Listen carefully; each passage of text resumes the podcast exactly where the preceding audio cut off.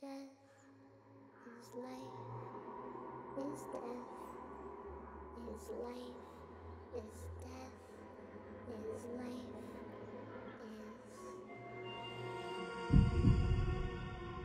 یک ممیز هشت نفر. این تعداد آدماییه که هر ثانیه که روی کره زمین سپری میشه جون خودشون رو از دست میدن.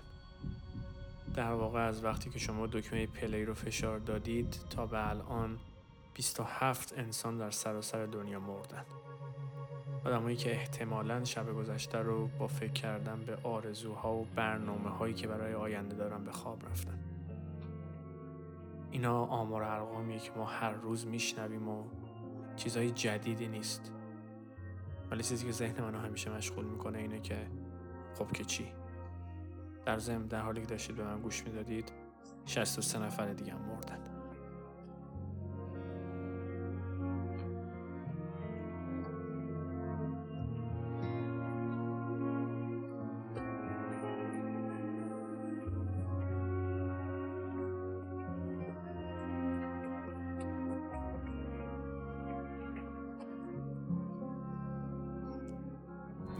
حقیقت همیشه گوشه ذهنم بوده و هست هنوزم که فرصتی که بالاخره توی این دنیا دارم برای هر کاری کردن محدوده.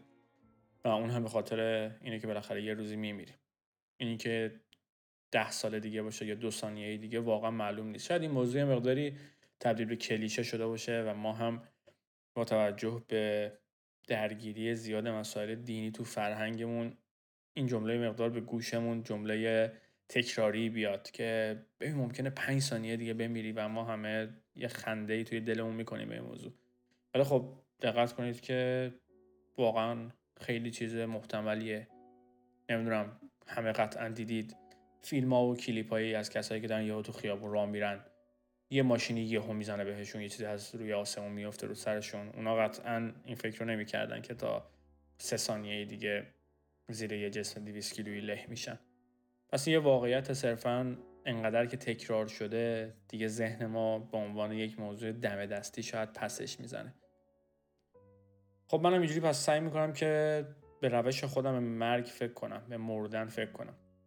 و این دلیلی که تو این چند وقت اخیر بیشتر به این موضوع فکر کردم و همچنان هم دارم فکر می‌کنم نه به روشی که همیشه می‌کردم البته حرف بودش یکی از دوستان به من گفت.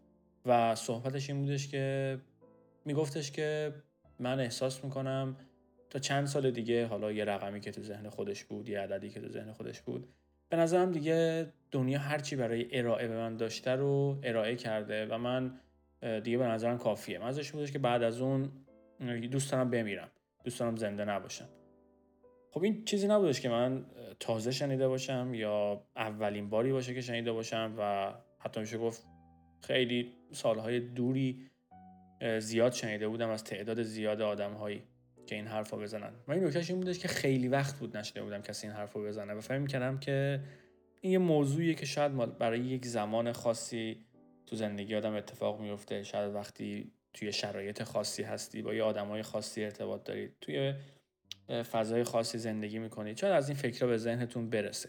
ولی فهم کردم وقتی سن آدم بره بالاتر هرچی بگذره این برعکس میشه و اتفاقا آدم هی بیشتر و بیشتر و بیشتر می‌خواد زنده بمونه و زندگی کنه.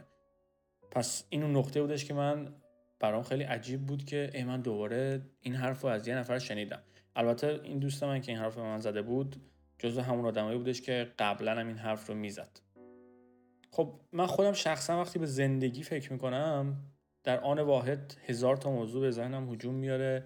هزار تا کاری که دوست دارم بکنم هزار تا جایی که دوست دارم ببینم هزار تا فعالیتی که دوست دارم بپردازم و چیزایی که دوست دارم یاد بگیرم که یه حس خیلی ناامیدی و ناراحتی به من میده. چرا؟ چون می‌دونم که احتمالا یه حجم زیادش رو نمی‌تونم انجام بدم حالا به هر دلیل. چون اگه بخوایم واقع گرنه نها کنیم شما اگر همه منابع در اختیارتون باشه منظورم اینه که مشکل پولی نداشته باشید. مشکل جایی که زندگی می‌کنید نباشه. همه چی فراهم باشه که شما فقط هر کاری که دوست دارید رو بکنید. باز هم احتمالا این زمان رو نخواهید داشت که هر کاری که می‌خواهید رو بکنید. چون فارغ از این موضوع که خب اگر شما هر وقتی که همه وقتی که دارید رو بذارید فقط برای انجام دادن کارهایی که به نظرتون فانه و جالبه دیگه اون اثر خودش رو از دست میده. اینا اگه بذاریم کنار باز بالاخره همیشه احتمالا یه چیزایی خواهد بود. که می‌خواید انجام بدید ولی وقتتون با کارهای دیگه که دوست داشتید انجام بدید پر شده. پس این یک میشه گفت موضوع بینهایتیه که هیچ وقت نمیشه بهش برسیم. و البته یه چیزای دیگه هم هستش که انجام دادنش مربوط به یه برهه خاصی از زندگیه مثل یاد گرفتن یه سری چیزا. من هر وقت این به این موضوع فکر می‌کنم یه مثال خیلی خوبی که به ذهنم میاد در تو اسکی پرشه.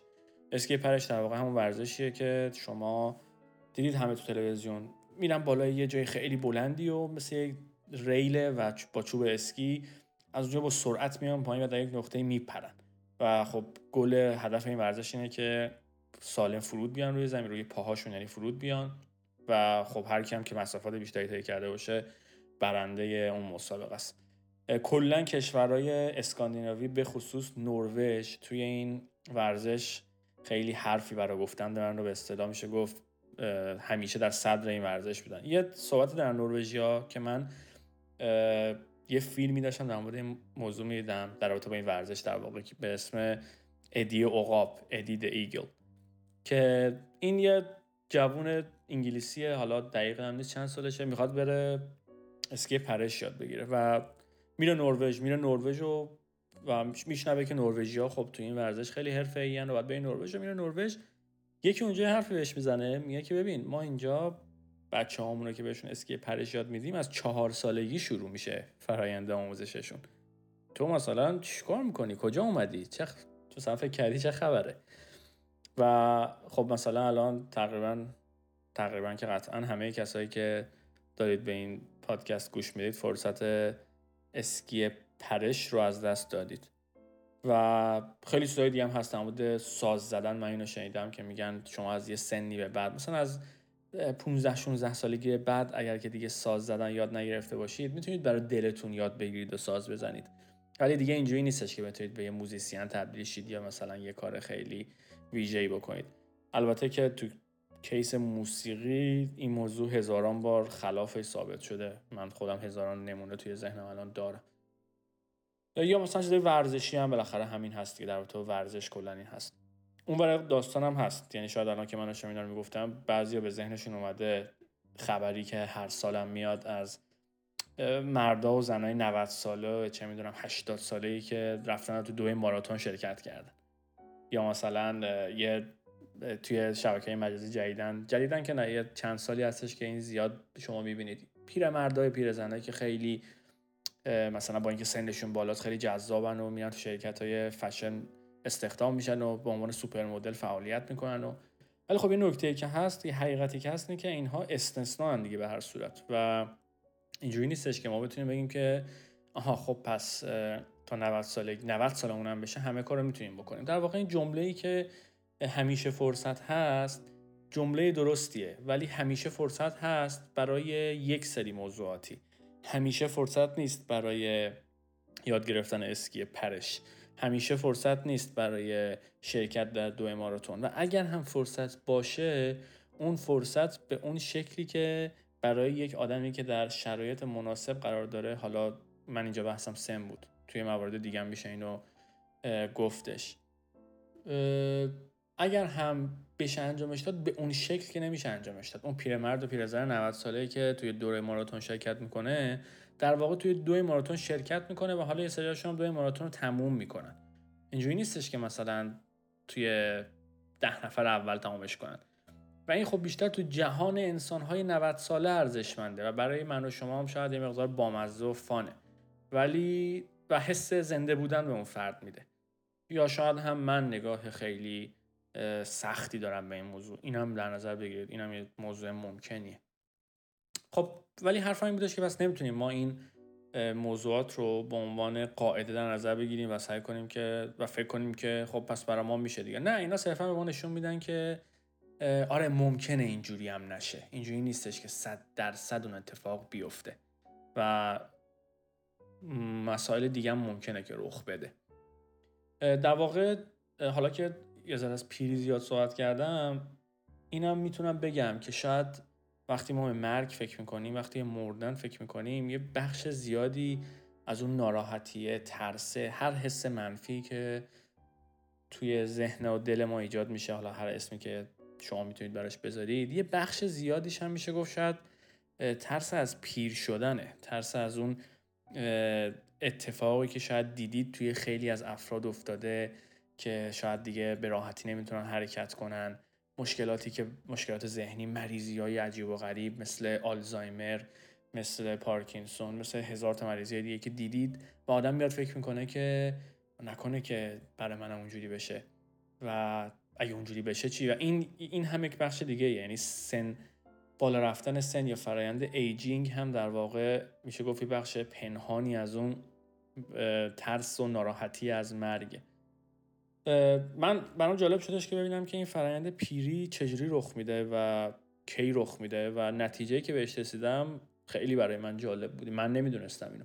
خب در واقع فرایند پیری یا aging از سی سالگی شروع میشه.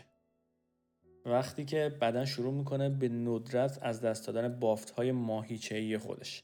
تو همین حال کلیه ها کبد و سایر اندام شما هم شروع می‌کنن به از دست دادن سلول های خودشون ولی این بار برای همیشه. استخون ها شروع می‌کنن به از دست دادن بافت های خودشون و کلسیوم که این اتفاق وقتی توی طولانی مدت تکرار میشه باعث کاهش دائمی سطح آب در بدن میشه. وقتی سی سالگی تموم میشه و چهل سالمون میشه قدمون شروع می‌کنه به کوتاهتر شدن. هر ده سال تقریبا یک الا دو سانتی متر ما کوتاهتر میشیم. همه اتفاقی که داشته میافتاده یه اتفاقای خیلی بدتری هم برای قلب و مغز افتاده. قلب ضعیف و ضعیفتر شده. حالا باید خیلی بیشتر زور بزنه تا برای همه بدن خون رسانی کنه. مغز ولی بدترین اتفاق براش افتاده. مغز تحلیل رفته که تاثیر مستقیمی داره به حافظه و مهارت‌های فکری و شناختی ما. به عبارت دیگه میشه گفت که اگر سی سالتون رد شده شما همین الان هم در حال مردن هستید.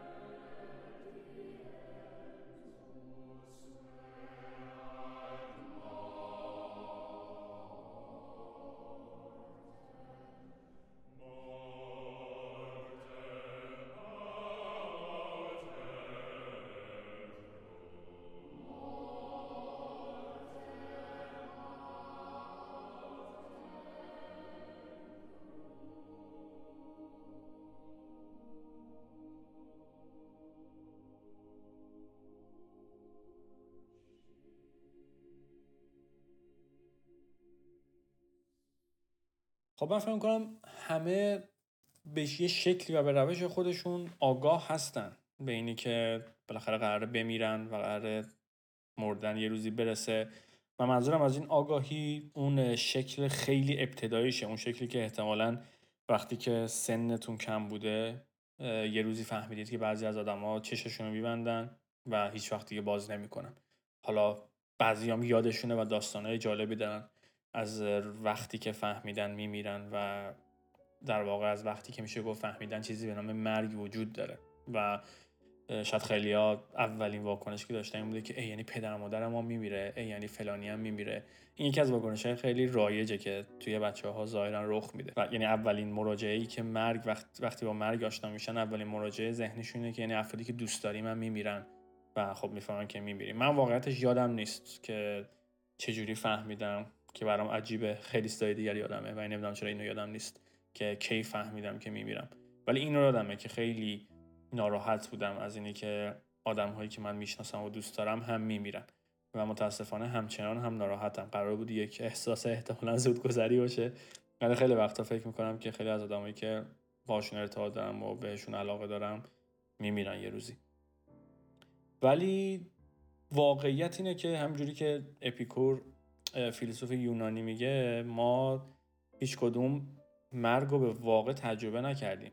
ما در واقع مرگ رو در case بقیه تجربه کردیم. خود ما هیچ وقت مرگ رو تجربه نکردیم. وقتی که خود ما مرگ رو تجربه کنیم دیگه احساسی به نام تجربه وجود نداره. شما دیگه مردید. البته اپیکور این موضوع رو اینجوری بیان می‌کنه که بیاد ترس از مرگ و نگرانی از مرگ رو به قول معروف سعی کنه در ذهن کسی که داره این رو میشنوه از ذهن اون طرف بیرون کنه. و اصل جمله اینه که میگه نگران نباش. تو تا زمانی که زنده ای زنده ای وقتی هم که بمیری دیگه اون مرگه چیزی نبوده که حس کنی. مردی و تموم شده. پس تو هیچ وقت مرگ رو تجربه نمی کنی و تجربه این مرگ صرفا یک جمله است به این معنایی که تو میمیری. نه به این معنا که یک حسی خواهد بود. نمی‌دونم شاید حسی هم خواهد بود. شاید اپیکور خودش هم وقتی داشته میمرده حس کرده که عجب حرفی زده. خیلی از جملات فلسفی این شکلی هم. ولی خب پس ما هیچ کدوم خودمون تجربه نمی کنیم مردن رو. و این موضوع در طول تاریخ اگر شما نگاه کنید ذهن همه انسان ها رو مشغول به خودش کرده چه از اون انسان های اولیه‌ای که یهو دیدن که دو نفر دارن با هم دعوا می‌کنن یکیشون یه سنگ و کوبید تو سر اون یکی اون یکی افتاده دیگه بلند نشد. چه خیلی جلوتر که انسان کوشمندتر شده بود. و شاید بشه گفت خیلی از افراد اولین چیزی که به ذهنشون رسید بعد از این موضوع این بودش که خب بعدش چی میشه؟ بعد از اینکه مردیم چی میشه؟ که خب در همه ادیان چه ادیان ابراهیمی مثل مسیحیت و اسلام و یهودیت چه ادیان دیگه مثل هندو و حالا هزار تا ادیانی که تو این جهان داریم این موضوع موضوع خیلی مهمیه این هم از همینجا میاد. و این موضوع ذهنشون رو بیشتر درگیر کرد که چی میشه بعد از این موضوع. این تفکر همچنان امروز هم وجود داره و شما خودتون می‌تونید ببینید چه در حوزه ادیان و چه شکل های مقدار جدیدترش که اتفاقا توی ایران هم یه چند سالی این موضوع حالا از طریق برنامه تلویزیونی اونم نه برای همه شاید برای بعضیا. خیلی بولد شده اونم تجربه های نزدیک به مرگ که یک موضوعی نیستش که البته شما فکر کنید به خاطر وجود حضور قدرتمند دین در ایران رخ داره نه این یک موضوعیه که توی جاهای دیگه دنیام هست و به قول معروف هر دین و هر تفکری همینو به شکل خودش داره. مثلا ادیانی که به جهان بعد از مرگ معتقدن میان تجربه های نزدیک مرگ رو می‌بینن. یه سری ادیانی که به تناسخ اعتقاد دارن سعی می‌کنن که بیان اون تجربه های تناسخ مانند رو کشف کنن. حالا توی ایران این موضوع به وجود اومده و منم همیشه خیلی ذهنم درگیرش بوده نه از این جهت که خیلی شگفت زده بشم از چیزهایی که من منتقل میشه. اتفاقا به نظرم چیزهایی که منتقل شده اگر که شما پیش رو بگیرید همه ریشه در تجربیات و ذهنیت های اون افرادی داره که این تجربه رو داشتن. ولی خب بالاخره موضوعی نیستش که به این راحتی بشه در مورد صحبت کردش. ولی توی کلا این تجربه های نزدیک مرگ خب به عنوان تحقیق و کار پژوهشی ازش یاد میشه که خب اصلا اینجوری نیست. یعنی هر جوری که شما حساب کنید دو تا نمونه خیلی ساده شو بخوام دو تا دلیل خیلی ساده شو بخوام بهتون بگم که چرا اینجوری نیست. یکیش اینه که این این به قول معروف پژوهش ها باید قابل صحت سنجی باشن. صحت سنجی از ابتدای امر که اون شخصی که داره این رو به شما میگه آیا داره راست میگه؟ آیا یک توهم بوده؟ یا اصلا نه صرفا داره دروغ میگه. شما فرض کنید خواستار توجهه. مگه این اتفاق چیز غریبیه؟ مگه نبودن آدمایی که به خاطر توجه هزاران دروغ گفتن و هرچی رفته جلوتر هم دروغا خلاقانه تر و جذابتر شده؟ نکته دوم میشم اینه که قابل اندازه گیری هم نیستن و هیچ شکلی شما نمی‌تونید اینها رو به هم ارتباط بدید. خیلی هاشون شبیه به همن خیلی هاشون بسیار از هم دورن. من اتفاقا اخیرا یه تجربه نزدیک به مرگ جالبی خوندم توی مجله نیویورکر که لینکش هم توی description پادکست می‌ذارم اگه کسی خواست خودش بره بخونه که در مورد تجربه نزدیک به مرگ بود که یه مقدار با تجربه های نزدیک به مرگی که غالبا شنیدید و اتفاق افتاده برای دیگران متفاوته. این فکر می‌کنم از اون چیزایی که برای خیلی اتفاق افتاده ولی بیانش نمی‌کنن. ولی این نویسنده اومده این رو بیان کرده و من این رو به همون شکلی که خود نویسنده تعریف می‌کنه می‌خوام براتون تعریف کنم. در حالی که پرستارا و جراحا سعی می‌کردن دوباره قلب منو به کار بندازن آروم آروم تو هوا معلق شدم و از بالا به خودم و کادر پزشکی نگاه کردم. همشون داشتن سعی می‌کنن به هر روشی که بلدن منو زنده نگه دارم. حالا دیگه تو اتاق عمل نیستم و دارم توی تونل غرق نور سفید حرکت می‌کنم و جلو میرم. وقتی تونل تموم شد همه اجدادم و فامیلامو دیدم که با لباس سفید منتظر من ایستاده بودن و تا جایی که می‌تونستن داشتن به هم لبخند می‌زدن. همه شروع کردن به هم خوش آمد گفتن همه به جز ام سونیا که تا منو دید گفت واو ظاهرا یکی این چند وقته خیلی وزن اضافه کرده. من با تعجب پرسیدم ببخشید یعنی چی؟ و اونم جواب دادش که سعی می‌کنم اسخای تو قبول کنم ولی هنوز تعجب می‌کنم که چطوری تونستی به اون پهلوهای چاق و آویزونت از تونل نور رد بعد از این اتفاق شروع کردم به پرواز به سمت آسمون آبی و وسیع. به سمت یه موجوی خیلی باشکوه که از نور خالص ساخته شده بود. تا جایی که می‌تونستم بفهمم موجود دهن نداشت و با ذهنش با من صحبت می‌کرد. همونجور که داشتم نزدیک می‌شدم اون موجود با لحن مهربون و دوست داشتنی از من دعوت کرد که به سمتش پرواز کنم. ولی وقتی که نزدیک شدم با تعجب گفت می‌دونی واقعا خیلی زشتی. وقتی بهت نام می‌کنم تا حد سرحد مرگ میترسم. من با تعجب جواب دادم که اما تو از من دعوت کردی که بیام پیشت. اون گفتش که احمق جون با تو نبودم که. من بلا فاصله برگشتم و یه زن بینهایت زیبا با لباس سفید و پشت سرم خودم دیدم و فهمیدم که کل ماجرا از چه قرار بوده. همونجور که داشتم از اون موجود بیدهن دور می شدم دوباره توی سرم به هم گفت ولی محض رضای خدا یه فکری برای اون قیافه اکبریت بکن. تو همین حال دکترها دارن سی پی رو امتحان می‌کنن بلکه بتونن منو به زندگی برگردونن. اما من فقط نور می‌بینم یه عالم نور سفید. حالا جلوی یه پل ایستادم و اون طرف پل عیسی مسیح رو می‌بینم که با حواریون ایستاده و همه به من لبخند می‌زنن. عیسی شروع کرد به حرف زدن ولی به خاطر فاصله دقیقا متوجه نشدم که داره چی میگه. پس نزدیکتر شدم. بازم نفهمیدم چی میگه ولی حد زدم احتمالا داره من دعوت می‌کنه که از پل رد شم و بهش بپیوندم. پس شروع به نزدیک شدن به پل کردم. یه قدم مونده و به پل برسم که عیسی تا جایی که می‌تونست داد زد و گفت مگه کوری زن و با دست به تابلوی اشاره کرد که نوشته بود فقط پیامبران بعد در همون حال به پایین دره اشاره کرد و گفت تو باید اون طرفی بری. و اون طرفی یه صف طولانی بود از مردمی که مشخص بود خیلی وقت منتظرن. تو همین حس و حال بودم که حس کردم این احساسای الهی و مقدس دارن کم کم محو میشن و این فکر شروع کرد به اومدن به ذهنم که شاید زندگیم بی نقص نبود و شاید خیلی جام خیلی مزخرف بود ولی احتمالا از این بهتر بود.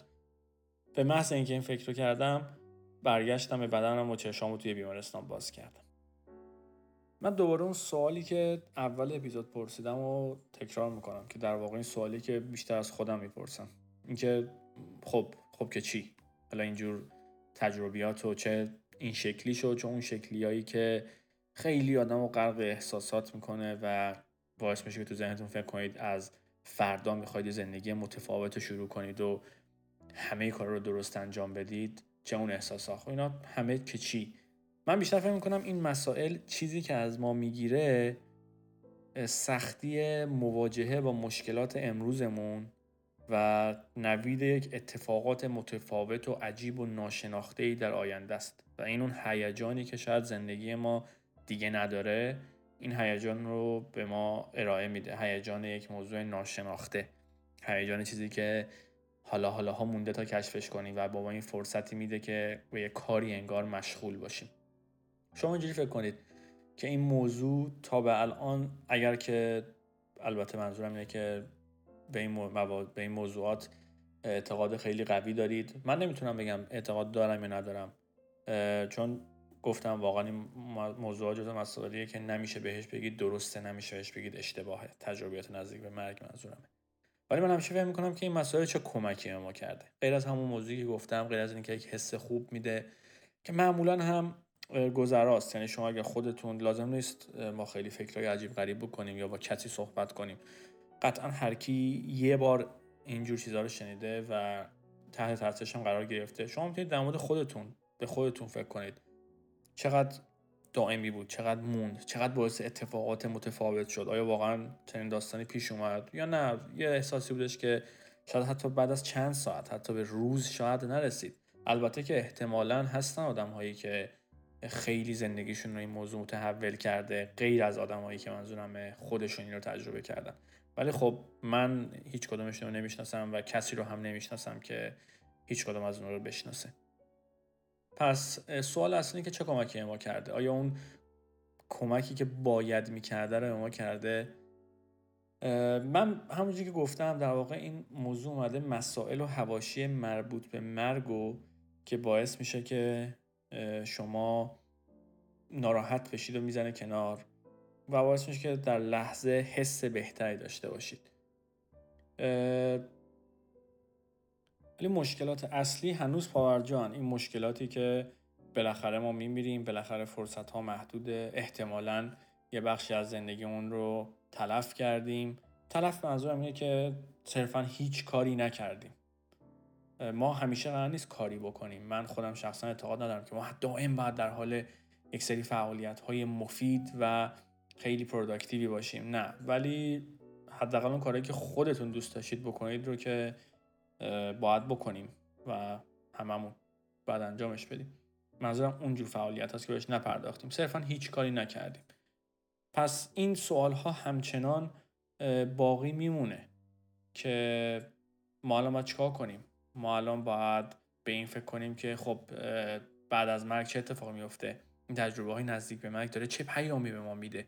یا بهتره به این فکر کنیم که خب ما که مطمئن شدیم میمیریم ما که مطمئن شدیم بالاخره یک پایانی هست. یه کاری بکنیم که از این زمان باقی مونده که نمی‌دونیم چقدر هیچ کدوممون چجوری بهتر استفاده بکنیم. یه بردی من سوال مطرح می‌کنم. همه این مسائل مربوط به مرگ باعث میشه که ما متفاوت به زندگی نگاه کنیم و جوری رفتار کنیم که اگر فردا نوبت ما بود این کوله بار پشیمونی های کارهای نکردمون یکم سبکتر باشه. خب مرگ باید باعث شه که این به ما وارد شه. این تعجب در ما ایجاد شه و ما حس بکنیم که خب پاشم الان برم برنامه ریزی کنم و شروع کنم یه زندگی جدید رو شروع کنم. یک جمله داره آگوستین که به آگوستین قدیس معروفه در واقع که میگه که شنیدید احتمالا جمله متفاوتش شنیدید. جمله اصلی از آگوستینه که میگه که زندگی شما وقتی شروع میشه که بفهمید فقط یک بار زندگی می‌کنید. این, این جمله از آگوستین اومده. جمله واقعی اینه که از این نترسید که میمیرید. از این بترسید که هیچ وقت زندگی نمی‌کنید. خب توجه به مرگ باید باعث بشه که این شوک در به وجود میاد و ما شروع کنیم به یک فعالیت خیلی ویژه‌ای در جهت بهتر زندگی کردن. ولی این اتفاق نمیافته. چرا؟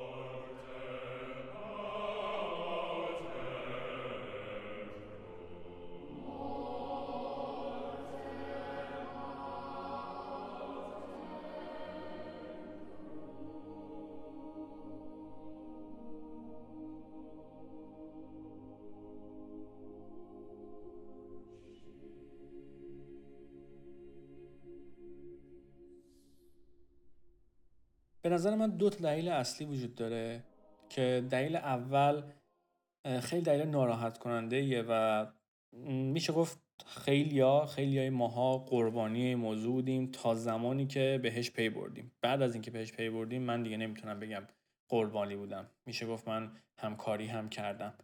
و اون اینه که ما برای خیلی مدت زیادی و از سن کم که شما هر چیزی که به شما بگن رو از طرف پدر و مادر و افرادی که دور شما قبول می‌کنید این حرف ما زده شده که این دنیا چیزی برای ارائه دادن به ما نداره.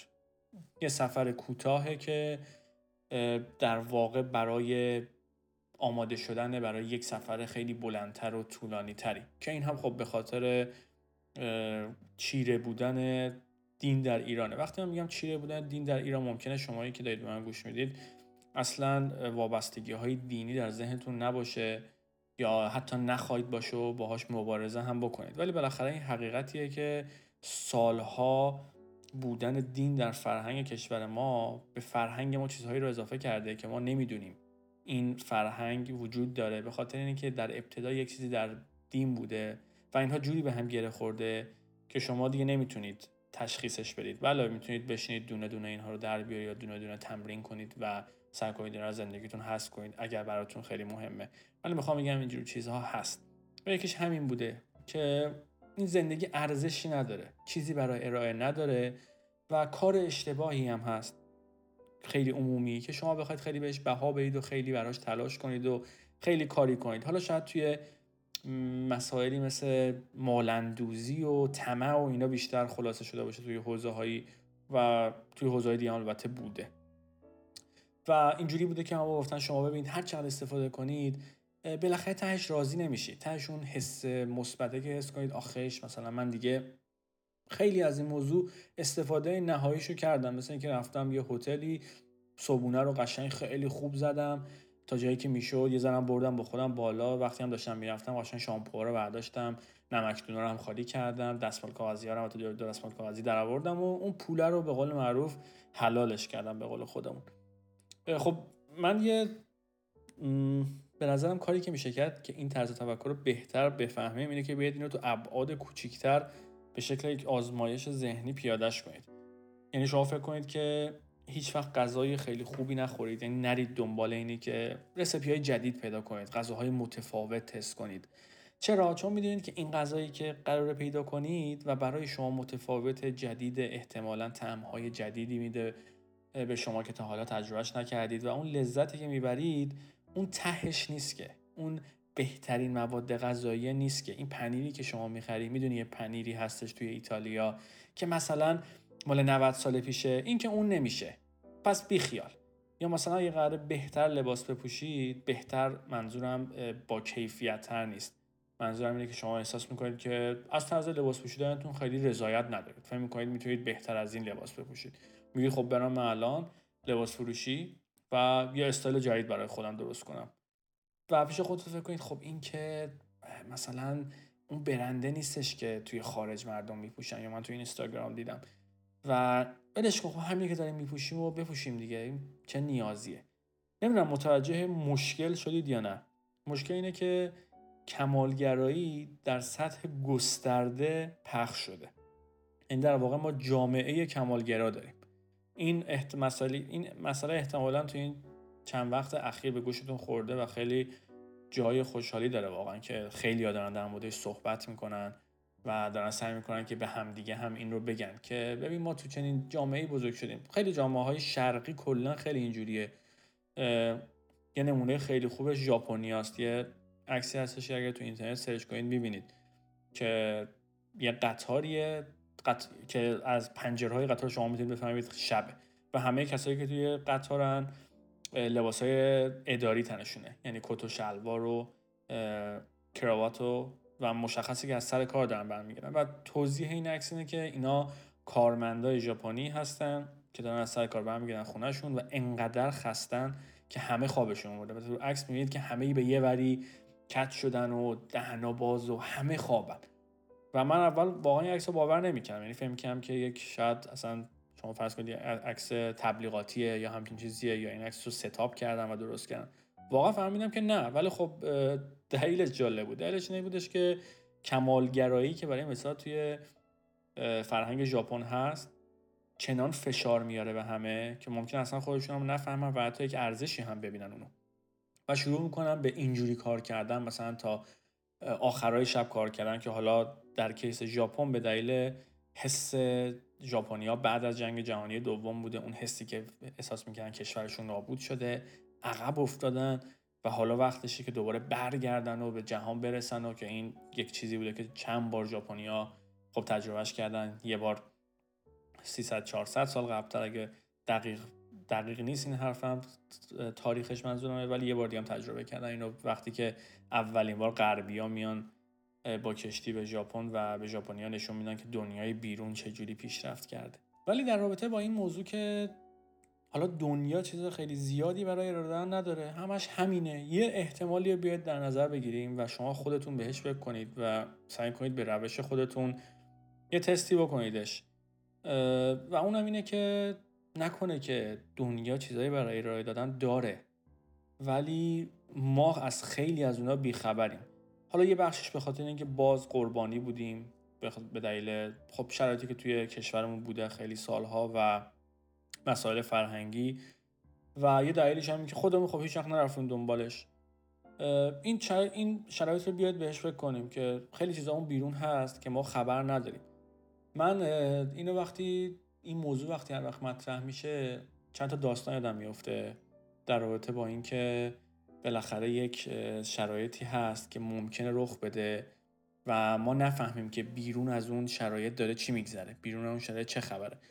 مثالش اینه که در زمان جنگ جهانی خانواده توی روسیه میرن توی جنگل خیلی توی مناطق غیر قابل سکونت روسیه که همه الانش هم وجود داره. اینا از ترس جنگ و خرابی هاش میرن اونجا و اونجا زندگی می‌کنن. و اینو قبلا تو اپیزود قبلی پادکست هم تعریف کردم.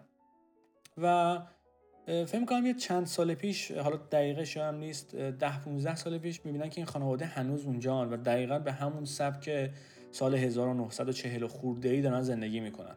و اصلا خبر ندارن که بیرون از اونجا چه خبره بیرون از اونجا چه جوریه. هیچ ایده ای ندارن. به همون شکلی که اون موقع زندگی می‌کردن با همون وسایل با همون استایل با همون روش ها دارن زندگی می‌کنن. و هزار هزاران مورد دیگه هم رخ داده که به ما اثبات کرده شما می‌تونید در یک فضای زندگی بکنید و اصلا متوجه نشید که بیرون چه خبره و هر چیزی که به شما میگن رو باور کنید. یه مثال دیگهش یه خانواده بودش توی آمریکا که فکر می‌کنم بچهشون رو زندانی کردن توی خونه مدت 15 سال 16 سال و به این گفته بودن که هوای بیرون سمیه و اگر بری بیرون میمیری. و این بچه باور کرده بود و تا تقریبا بزرگ سالیش که 18 سال رد کرده بود همچنان به این موضوع باور داشت. پس این ممکنه که ما از چیزهای بیخبر باشیم و هیچ وقت نرفته باشیم سراغش. این هم ممکنه یکی از اونها باشه که ما فکر می‌کنیم دنیا چیزی برای دادن نداره ولی در واقع ما نمی‌دونیم که توی دنیا چه خبره و شناخت ما ناقصه. یه راهی هم که من به ذهنم آمد الان که شما می‌تونید این حقیقت رو که آیا این کمالگرایی در سطح به این حد گسترده و جامعه کمالگرا واقعا وجود داره هست یا نیست؟ اینو می‌تونید تست کنید. اینه که خیلی از کارهایی که می‌خواید بکنید رو نگاه کنید که فکر می‌کنید که خب این که خیلی آسونه. این که من که اینو می‌تونم من که از پس این برمیام. و به خاطر اینکه به نظرتون آسون میاد نمی‌خواید انجامش بدید و حس می‌کنید که شما باید کارهای بزرگتری بکنید. و وقتی که زمان میگذره شما به یه آدمی تبدیل میشید که اون کارهای خیلی بزرگتر رو نکرده و همون کارهای کوچیک و همون قدمهای کوچیک رو هم بر نداشته و در نهایت یه آدمی میشیم که هیچی بلد نیست. ولی حالا مشکل دوم چیه؟ مشکل دومی که در واقع باعث میشه که اون حقیقت مرگ ما رو به اقدام نبره ما رو به این سمت نبره که حالا یه کاری بکنم الان یه برنامه بریزم و یه حرکتی بزنم. و اون مشکل به نظر من خیلی مشکل بزرگیه. مشکل دوم اینه که اون زندگی که بعد از مرگ آگاهی قرار بهش بیشتر علاقه من بشید همچینم کم مشکل و جذاب نیست. مشکلی که برای ما وجود میاد در واقع انگار اینه که ما بین یه دوراهی گیر می‌کنیم و که دو تا انتخابه و هر دو انتخاب هم مزخرف و سخت. یعنی از طرفی ترس از مردن و تموم شدن زمان و موندن از کارهایی که دوست داشتید بکنید و همه این داستان هاست. و از طرف دیگه رویارویی با مشکلاتی که زندگی داره و مشکلاتی هم که هرچی که بیشتر میگذره و هر یه روزی که به سنتون اضافه میشم انگار دارن بیشتر و بیشتر میشن و هیچی هم ازشون کم نمیشه و همه چیز سختتر میشه. و اینجاست که ما حس گیر افتادن می‌کنیم. حس بی چاره بودن می‌کنیم. هیچ چاره ای نیست. قطعا خب تو این شرایط عده کمی هستن که انتخابشون اینه که خب خب پس همین الان بمیریم. شاید این گزینه بهتری باشه. یا حداقل من اینجوری فکر می‌کنم. یا حداقل شاید خیلی ها اینو انتخاب بکنن. ولی مثلا فکر کنید این شرایط واقعا برای یک سری ها باشه. فرض کنید ما توی دنیای زندگی می‌کنیم در یک نقطه این انتخاب به ما داده میشه. مثلا در 18 سالگی این انتخاب به شما داده میشه که ببین زندگی از اینجا بعدش خیلی سخته. باید بری دانشگاه بعد بری دانشگاه دیگه بری کار کنی این مشکلات هست. حالا مثلا بخوای بری خانواده تشکیل بدی می‌دونی چقدر سخته بخوای یکی رو پیدا کنی به عنوان پارتنر بعد بعد بعد بری کار کنی. همه این داستان ها هست. این یه راهه. یه راه دیگه هم هستش که یه مرگ خیلی راحتی خواهی داشت. ما می‌ذاریم مثلا توی محفظه ای یه گازی میاد چشات آروم آروم سنگین میشه و همه جا سیاه میشه. این دو تا گزینه دارید. شما مثلا این فرم رو پر کن بگو کدومه. من به نظرم اگر چنین چیزی هم بود و کار به اینجا می‌کشید که خیلی ها انتخاب کنن که بله ما, ما رو بذارید تو همون محفظه می‌خوایم کار رو تموم کنیم. های انجامش که می‌رسید احتمالا یه سری منصرف می‌شدن. پس در واقع مشکل اینجاست که از طرفی مرگ و مشکلاتشه و از طرفی گزینه مقابل اونم همچین چنگی به دل نمی‌زنه و چیزای خیلی جذابی انتظار ما رو نمی‌کشه. من نمی‌تونم بگم این دوراهی غلطه ولی می‌تونم بگم که احتمالا این دوراهی برای همه به یه اندازه سخت نیست. شما خودتون احتمالا یا ممکنه خیلی ها همچین آدمی باشید یا خیلی ها همچین آدمی رو می‌شناسید که خیلی ها واقعا یه جوری زندگی می‌کنن که انگار اصلا نمیمیرن. اینو به عنوان یک موضوع مثبت من صرفا بیان نمی‌کنم. منظورم این نیستش که انقدر با کیفیت دارن زندگی می‌کنن که انگار هیچ فردایی نیست و می‌خوان همین امروز به تمام لذت ها و تمام اتفاقات خوب برسن. من خودش خودم حقیقتا خیلی دوست ندارم زندگی این مدلی ولی می‌دونم که اینجوری نیستش که بخوام توصیه کنم و تجویز کنم که نه نه زندگی این مدلی رو دوست نداشته باشه اگه اینجوری هستید می‌تونم بگم شما نسبت به خیلی ها حس بهتری احتمالا دارید به روزهایی که داره, داره ازتون میگذره. توی روانشناسی برای اینکه این مشکلات رو حل کنن این مشکل که یک فردی می‌خوره به این مشکل که نمی‌خواد بمیره نمی‌خواد زندگی کنه. یه توصیه یک به قول معروف یک تمرینی میدن که این تمرین خیلی معروفیه و شاید مثلا شنیده باشید خیلی ها که به افراد میگن ببین بشین برای خود وصیت نامه بنویس. بشین در مورد بنویس که چیزایی که داری رو می‌خوای به کی بدی کجا می‌خوای دفنت کنن آخرین حرفایی که می‌خوای به افراد نزدیک دوستات خانوادت بزنی چیه؟ و در مورد همه اینها توی اون بنویس. هر چقدر شد هم شد. این اینا مواردیه که خیلی ذکر میشه توش دقیقا. خب من اینجا بذارید بهتون بگم که هدفی که این به قول معروف تمرین داره چیه؟ و می‌خواد چه حسی رو ایجاد کنه. این تمرین می‌خواد اون احساساتی که شما در درونی ترین لایه های ذهنتون دارید و بیاره رو براتون و شما رو آگاه کنه به چیزهایی که خودتون در پس ذهنتون بهش فکر می‌کنید ولی در حالت عادی بدون این تفکر که من قراره بمیرم و مثلا دارم این رو برای زمانی می نویسم که مردن در غیر اون صورت این احساسات نمیان بالا. مثل چیزایی که زیر آبگیری کردن و رو نمیان. مگر اینکه یه اتفاقی بیفته. این دقیقا همون شرایطی که برای افرادی که بهشون میگن که خب شما یک سال دیگه زنده اید شیش ماه دیگه زنده اید. این اتفاق برای اونها میفته. یعنی در واقع فرد میاد ترس ها رو می‌ذاره کنار و اون موانعی که تو ذهنش بوده برای حرفهایی که می‌خواسته به کسی بزنه کارهایی که می‌خواسته بکنه اونها رو می‌ذاره کنار. مثلا اگر یکی کسی رو دوست داره و میترسه که بهش بگه تو حالات عادی اینجوریه که من اگر اینو به بگم بعدا همدیگه رو یه ببینیم.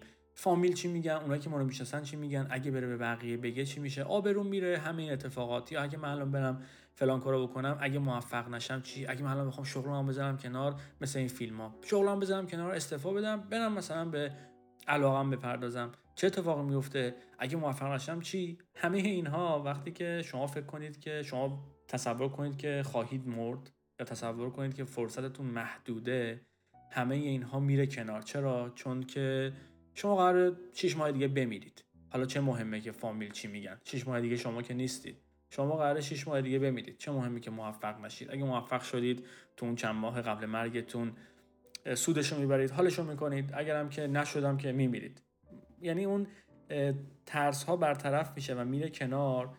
چون دیگه شما احساس می‌کنید که فرصتی نیست. این فرصتی نبودن باعث میشه که اون حقایقی که شما علایقی که دارید و حقایقی که هست خیلی بیان روی سطح فکرتون انگار.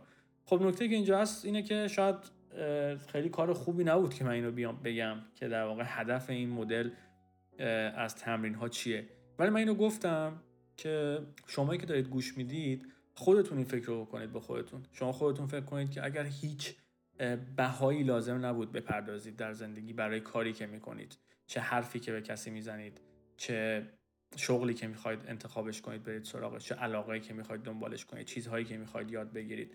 البته به صورت منطقی قطعا دیگه یعنی من به این نتیجه برسم که خب من واقعا می‌خوام چیکار کنم؟ به نتیجه برسم که می‌خوام برم مثلا اگه به, به بانک دستورد بزنم و بگم خب برم برم بریم دیگه به بانک دستورد بزنیم. قطعا چنین چیزی نیستش داستان دیگه. و صحبت هم در مورد کارهای منطقی.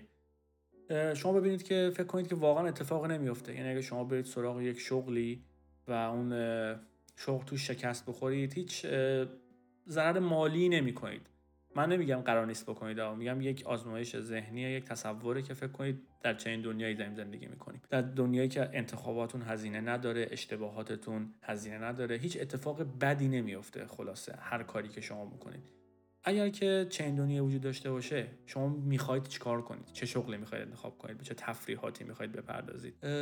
این در واقع اگر بتونید این کارو بکنید شاید بتونید خیلی از علایقی که همیشه پنهان بوده رو کشف کنید و اون مسائلی که ما صحبت کردیم که شما شاید ندونید ما شاید ندونیم راجع به اون چیزهایی که دنیا اون بیرون داره و می‌تونه ما پیشنهاد بده برای انجام دادن اون حس های خوبی که شما می‌تونید تجربه کنید. و اصلا همینجوری نیستن که زود گذر باشن و یک تغییری ممکنه در ذهن و روح شما ایجاد کنن. بیاید فکر کنید که حالا اگه این کار رو انجام بدید اون حس ها رو می‌گیرید. کدوم کاره که می‌خواید انجام بدید؟ یه احتمالا انتخاب هایی در ذهنتون میاد. واقعا می‌تونید این رو بررسی کنید و شاید به این نتیجه برسید که می‌خواید شروع کنید بعضیش انجام دادن. لازم نیست حالا حتما قدم های خیلی بزرگی آدم برداره. همون اول می‌تونیم خیلی کارهای ابتدایی رو شروع کنیم. و نکته که وجود داره اینه که به این فکر کنید که اگر هنوز هم از این میترسید که عواقبش چی خواهد بود به این فکر کنید که اون جاهایی که کارهاتون عواقبی داشت براتون آخرش چی شد؟ یعنی اون اتفاق خیلی بده افتاد. الان چی شده؟ شاید هستن کسایی که بگن خب نه اون اتفاق خیلی بده افتاد و من واقعا زندگیم به مراتب بدتر شد. ولی من به تجربه شخصیم و به چیزی که در خیلی از مردم دیدم همه این اتفاقات در زمان بالاخره ارزششون کم میشه اون اتفاقات بد منظورمه. و اون شدتشون کم میشه. و شما بعد از یه مدت نگاه می‌کنید و ببینید که انگار حالا خیلی هم چیزی نشده پس این هم در نظر بگیر. این لازم نیستش که خیلی وارد بحث های فلسفی یا روانشناسی آدم بشه. با نگاه به تجربه های شخصی خودمون همین موضوع رو می‌تونیم کشف کنیم که اون چیزایی که فهم کردیم اگر نشه چی میشه یا اگر اون اتفاق بد بیفته چقدر بد میشه افتاد و زندگی در حال ادامه پیدا کردنه و شما هم بالاخره راهی پیدا کردید که دارید ادامه می‌دید که الان دارید به این پادکست گوش می‌دید و هیچی نشد. و این رو بذارید کنار اون آزمایش ذهنی و شاید واقعا شما بتونید به این فکر کنید که می‌تونید کارهای بیشتری تو زندگی انجام بدید کارهایی که ممکنه حس بهتری در شما به وجود بیاره.